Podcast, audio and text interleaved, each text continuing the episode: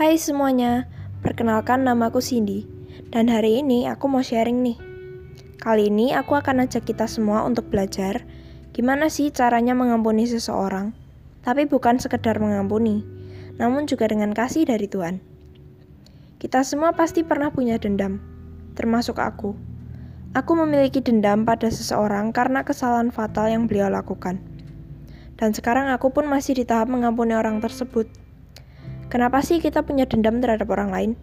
Bisa jadi karena orang tersebut punya salah sama kita, atau mungkin ia bersikap yang tidak sesuai dengan prinsip kita. Buat anak-anak muda kayak aku yang masih ada di masa pendewasaan, memaafkan adalah hal yang cukup sulit. Kita masih ada di tahap ingin menang sendiri, selalu merasa diri kita benar, sering menolak mendengarkan nasihat orang lain, bahkan memiliki sifat-sifat buruk lainnya. Apalagi di masa pandemi kayak gini.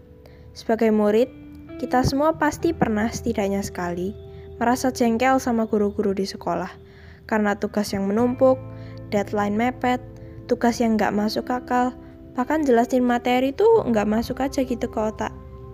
Tapi tunggu dulu. Kita semua, aku, kamu, bahkan orang yang kita punyai dendam adalah orang berdosa. Tapi kok Tuhan masih mau sih mengampuni kita?